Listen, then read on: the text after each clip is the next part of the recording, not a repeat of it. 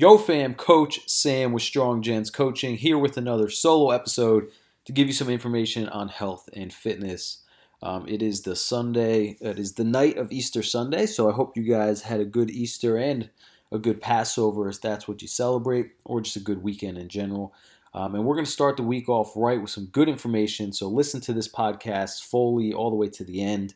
If you enjoyed it, please share it on your social media or send a text to your friends to check it out. I really appreciate the support. If you can leave a review, that would be amazing as well. Again, I really enjoy reading the reviews. And if you have any questions or suggestions, please send us an email at stronggentscoaching@gmail.com. I'm always open to suggestions and questions about health, fitness, and our program in general. So again, stronggentscoaching@gmail.com. And if you're interested in our program where we help men get physically, mentally, and socially, economically stronger in life, you can also send an email to that address. So today we're going to be going over a few things. Number one, we're going to be going over the number one ingredient to achieve your goals, which most people miss. They don't understand that this is the number one thing that's going to get them to where they are. They try so many different things and it never works because they miss this one key ingredient. And then I'm going to go over some questions that I had asked, that people have asked me over text message and DM, etc. So what is the number one ingredient to achieve your goals and have some success in terms of getting along in your physical health and your fitness? Well, a lot of people think they need something special, something fancy. They need a new workout program, this new crazy diet. They need to follow all these people yelling at them through the phone on Instagram to get them motivated. And some of that stuff can be used here and there, but it's not what's going to get you to achieve your goals. The number one ingredient to get you to achieve your goals is consistency. Now, consistency does not mean perfection. You don't have to do something perfect over and over again. You just have to do the goddamn thing that is going to get you to your goal more times than not. So you got to be consistent with it, okay? A lot of people, let's give the example of losing weight, right? A lot of people who are trying to lose weight will do something for a week or two, maybe a month or two, maybe see like marginal results. They're not great. They're pretty small, but then they give up because they resort back to their old habits because they're getting frustrated with the fact that they haven't seen the results that they want. And part of that is the fact that they set unrealistic goals, right? They picture this body that they maybe saw on Instagram, which is most likely photoshopped and edited to no end. And they say, oh, I want to look like that. So they start off with an unrealistic goal, and then they hop on a training and a diet program that's unsustainable, meaning it's very hard to do and hard to keep consistent on. And then they don't get the results they want. They get burnt out, beat down, they lose motivation, and they end up worse off than where they started. And I see that happen all the time. I've been in this business a long time, a decade now, and it breaks my heart to see people try all this stuff and they miss the one key ingredient, which is consistency. Because at the end of the day, although some diets are better for others, are better for some than others, and although some training programs may be better for some than others, at the end of the day, the number one thing that's going to get you to your goal is consistency. It doesn't necessarily matter what nutrition program you follow. It doesn't matter what exercise program you follow to a certain extent. Some will help you get to your goal faster or more efficiently or give you better results, but all of them work to a certain extent if done long enough over time with consistent effort. So there's a quote by Bruce Lee, which I absolutely love, and you've probably heard it before. And if you haven't, I want you to write it down. Okay, Bruce Lee said he's not scared of the man who practices 10,000 kicks. He's scared of the man who practices one kick 10,000 times. That is the same exact logic when it comes to losing weight or getting healthier, so on and so forth. Now, there is a little more variables than one kick. You're going to have two variables, right? You're going to need to do consistent workouts and consistent better eating in order to achieve your weight loss or your body composition goals or your physical performance goals, so on and so forth. But the key ingredient there is doing the same thing over and over and over and over and over and over again until you master it or come close to mastering it, until you get the results that you want. And the time frame varies, and most of the time it is way longer than you anticipate, which is okay. It's not a problem to have a goal that takes a little bit longer than 10 days to achieve. In our society today, we are so obsessed with instant gratification. It is mind-blowing. People want things right away, and that's just not how things work. That's not how life works. In some cases, it does. I mean, it's not like it can't happen, but most of the time, it doesn't happen, and you should start by accepting the fact that it's going to take a little longer than you thought. If your goal is to lose 30 pounds, okay, I want you to think about a 6 to 8 month range, not a 30-day range. It's unhealthy, it's unsustainable.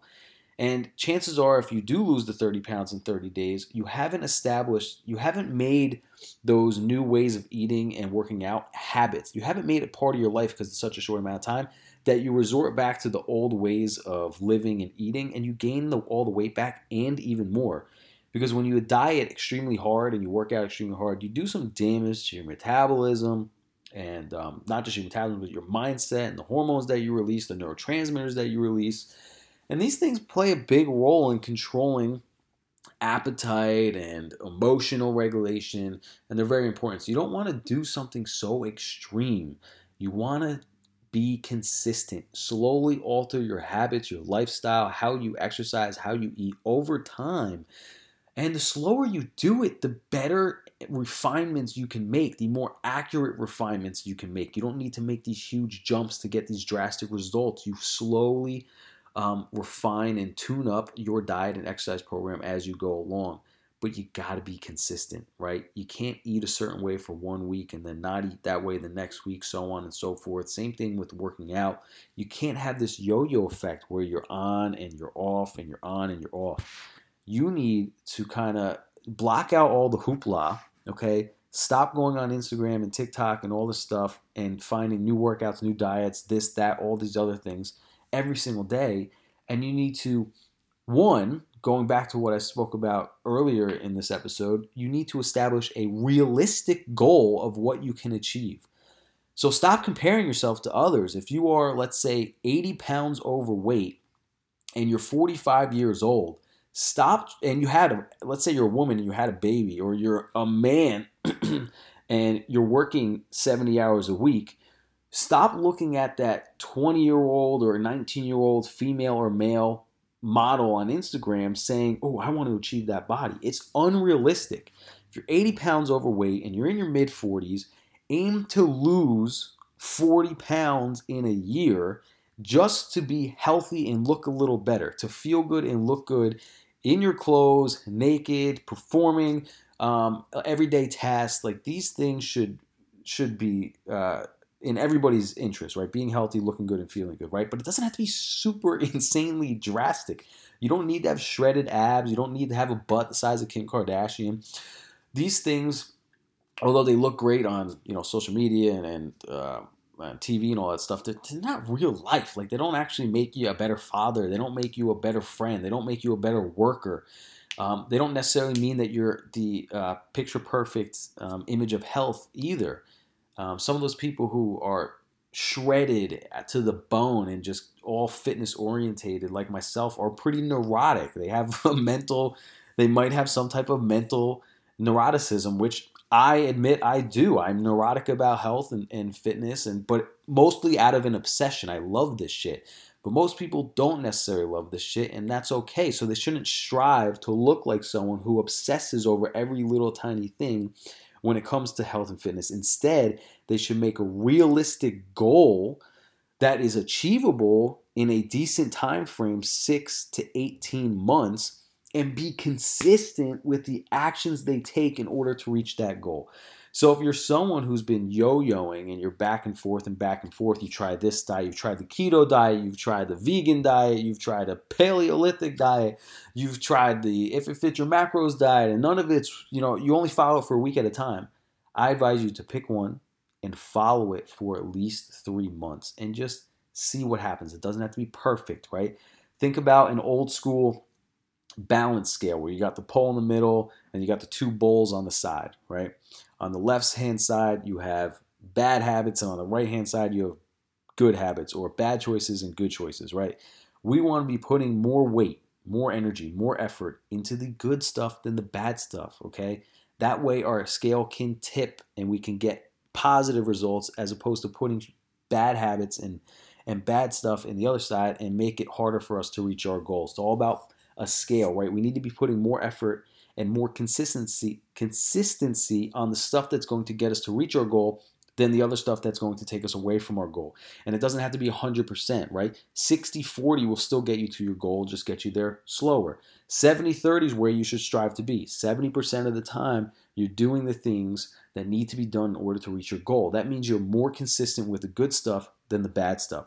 So if you're someone who's all over the place and you can't seem to reach your goals, my advice to you, and from an outsider looking in on so many people for the past 10 years, it really comes down to those two things. You're setting unrealistic goals and you haven't found stuff you can be consistent with.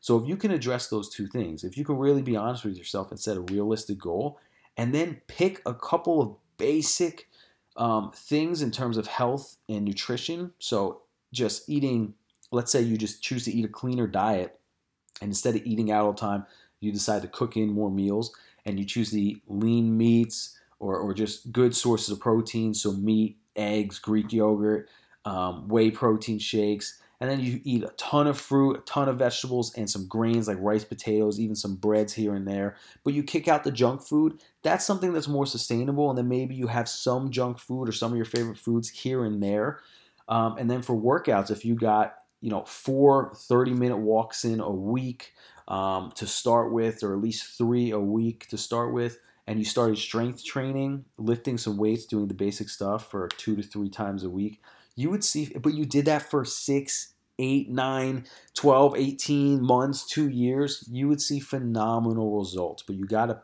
pick a realistic goal and then pick an easy plan for you to follow in terms of what you can be consistent with in regards to exercise and nutrition. All right, it's a little bit of a long-winded topic there, but I had a couple clients this morning who were struggling with the same thing. They just keep hopping on one thing to the next, and of course they don't take my advice.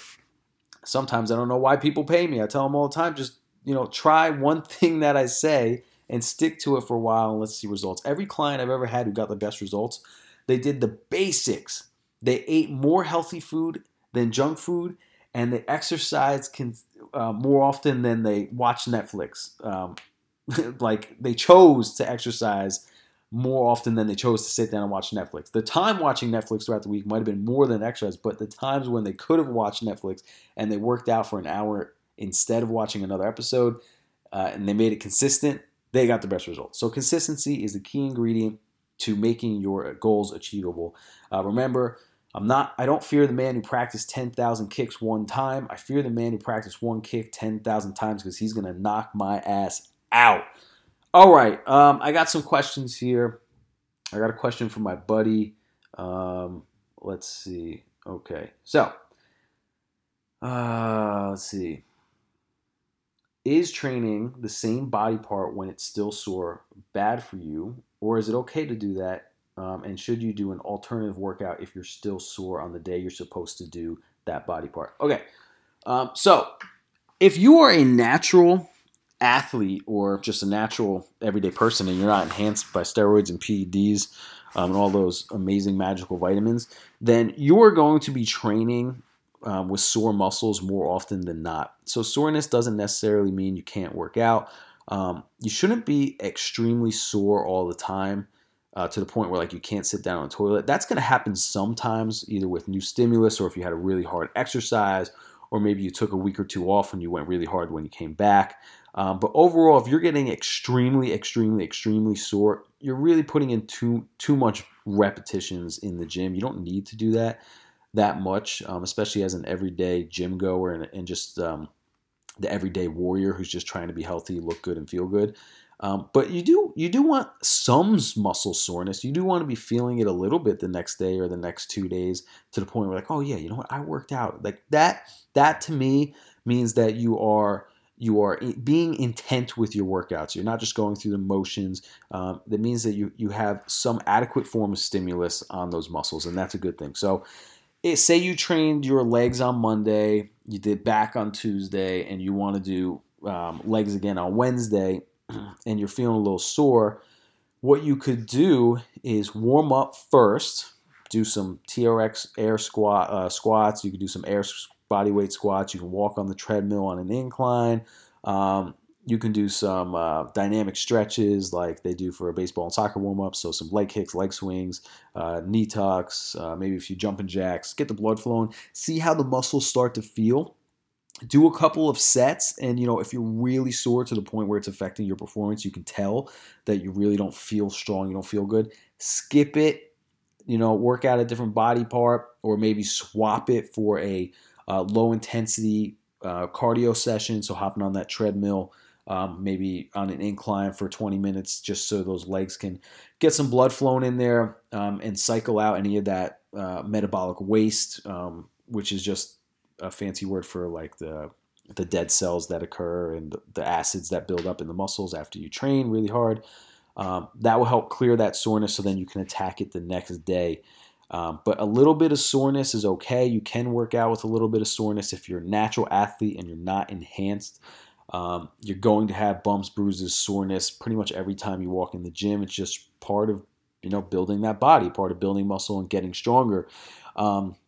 Especially like, for example, like say you're doing a push-pull session. So you're doing some chest and back, and you have a schedule. So you do push-pull, you do push on Monday, you do pull on Tuesday, you do legs on Wednesday, then you do push again on Thursday, you do pull on Friday, and legs again on Saturday. You're probably going to carry over a little bit soreness in some of those muscle groups for the next session. Not a lot, but a little bit. But just because your triceps are still sore from Monday, and on Thursday, maybe, you like feel like, oh, I can't, do my presses, but you probably can. Just get a good warm up in, you'll be all right. Same thing goes for, if you're an endurance athlete and you're running and you're training for a race or whatever the case may be, your calves may be a little sore, but do an active warm up, do a little stretching, get a little walking in, some bounding exercise. So just some jumping jacks or jump rope, get the muscles firing again, warm up, see how you feel. And normally the body's pretty good at getting through that soreness after the first initial little bit. And your body's just going to get stronger, Also, incorporating a high-protein diet. The more protein you have, the more capability your body has at rebuilding that muscle tissue in a more optimal manner. So just a little bit faster. Now, does that mean a lot faster? Not necessarily. Unless you're injecting some stuff or taking some PEDs, you're still, even with a high-protein diet, going to battle some soreness. It's not like a magic bullet, but it does help. I'm a big believer in high-protein diet, not only for performance, but for weight loss as well. I just see so much anecdotal evidence with my clients, and some of the research has been showing that high-protein diet is one of the best diets to follow in terms of getting strong and losing body fat and staying lean and enhancing performance and recovery. So eating a higher protein diet is a way to possibly decrease soreness. But if you're training really, really hard, you're going to be sore, especially, again, as a natural athlete or just, everyday gym goer who's not taking any PEDs. And also, just another way to clear soreness pretty fast is with some active recovery. Now, I know that's a term that you hear thrown around social media all the time, like, oh, I'm doing my active recovery in the gym, so I'm just going to go to the gym and roll around on a foam roller, and maybe do some squats and some light kettlebell swings. All that's great, but really all you need to do is some light stretching when you wake up in the morning and go for a walk, and that's going to be just as good as you don't need to go to the gym to do an active recovery workout session. Just wake up in the morning, stretch your body out, see how it feels, go for a walk, and go about your day. You don't want to be sitting down for long periods of time or laying down for long periods of time after a hard session the day prior. The day after a session, you want to be up and moving your body, stretching it, walking, getting the blood flowing so you can clear, again, that metabolic waste that builds up in the muscle tissue from a hard workout. So I hope that answered your question. Another question here that I have for, hold on, let me get my phone back out, from another client is, okay, so it's kind of similar. Okay, so are cool downs and post-workout stretching important? They are actually important. They are very important, and I'll tell you why. Because when you train, and you train hard, it's a stress on the body, and especially if you're training hard, if you're really training hard. And it's more of a sympathetic nervous system dominant activity. So that fight or flight response, it's more so on that side, well, it is on that side, than the parasympathetic nervous system. So your parasympathetic nervous system is responsible for calming you down, and your sympathetic nervous system is responsible for getting you going, getting you amped up, firing those muscles, and making you work hard and keeping the intensity up. And your parasympathetic nervous system is responsible for calming you down, slowing the heart rate, relaxing the muscles. So when you work out really hard, you're activating that sympathetic nervous system. Okay, it's firing pretty hard. Those muscles are tense. Your heart rate's up. You're breathing heavy. Digestion has slowed down. Blood rushes to the muscles. And what you want to do after a hard workout is stretch, is breathe a little deeper, slow down, get relaxed. This is going to help you enter into a state of recovery faster, quicker. Because if you're like super intense in the gym and then you go straight into work and you're still all wired and your heart rate's still up, and then you read that stressful email, and then these things, you know, you read that stressful text message, you hop on the phone, you get some bad news, whatever the case may be. Sometimes those things are unavoidable. I understand that emergencies don't happen, but you just continue the sympathetic nervous system response and you never escape it. So you don't enter into a recovery phase that quickly, and that could extend for a long period of time. I mean, there's been times where I crushed a really intense workout, went straight into working again, and then got hit with something that stressed me out, and then I woke up the next day just burnt out, and you just do this whole thing again. But what is a game changer is taking 5 to 10 minutes after your workout to lay down, stretch out. You can roll on a foam roller if you want. Take some deep breaths. Try and lower your heart rate. Clear your mind. Close your eyes for a second and just reset yourself before you go about your day. This will also complement your recovering from muscle soreness in a sense a little bit. They kind of go hand in hand. Not so much. I mean, it's not going to never make you sore again, but it will help you enter into that recovery process faster, especially if you're going to eat after a workout, because eating is a parasympathetic dominant activity. The whole rest and digest thing that you've heard your entire life is true to an extent. If your sympathetic nervous system is firing all the time, it makes it extremely hard to digest food. And if you want to recover faster and build the best body you can and reach your goals and achieve your goals and increase your performance and feel better, you need to be digesting your food properly, okay? That's where we get our nutrients from in order to fuel our bodies and repair our bodies. So if your digestive system isn't working properly because all the blood is being sent to your muscles and your heart rate's up and your body's telling you to not digest this food because we're still in a fight or flight situation, then you're not going to be able to optimize your performance. So we want to try and get your body back into a parasympathetic state in order to digest food more efficiently so we can recover properly and make the gains that we want to make. So those are the questions I have for today. I'm going to pick up a book really fast. I like what I did with that last podcast where I read a quote from a book and discussed it with you guys over this. So I think every solo episode that I do, I'm going to start doing that because I've read a lot of books. I've read a few hundred books. Now, I don't say that to brag because most of them were bullshit anyways. But there were some that I will carry around for life because they've been so impactful for me. So if you give me just 1 second here, okay, I'm going to find where I wanted to talk to you about. So I'm going to take a brief pause so you can check your phone if you want. Ready? 3, 2, 1, pause for a second.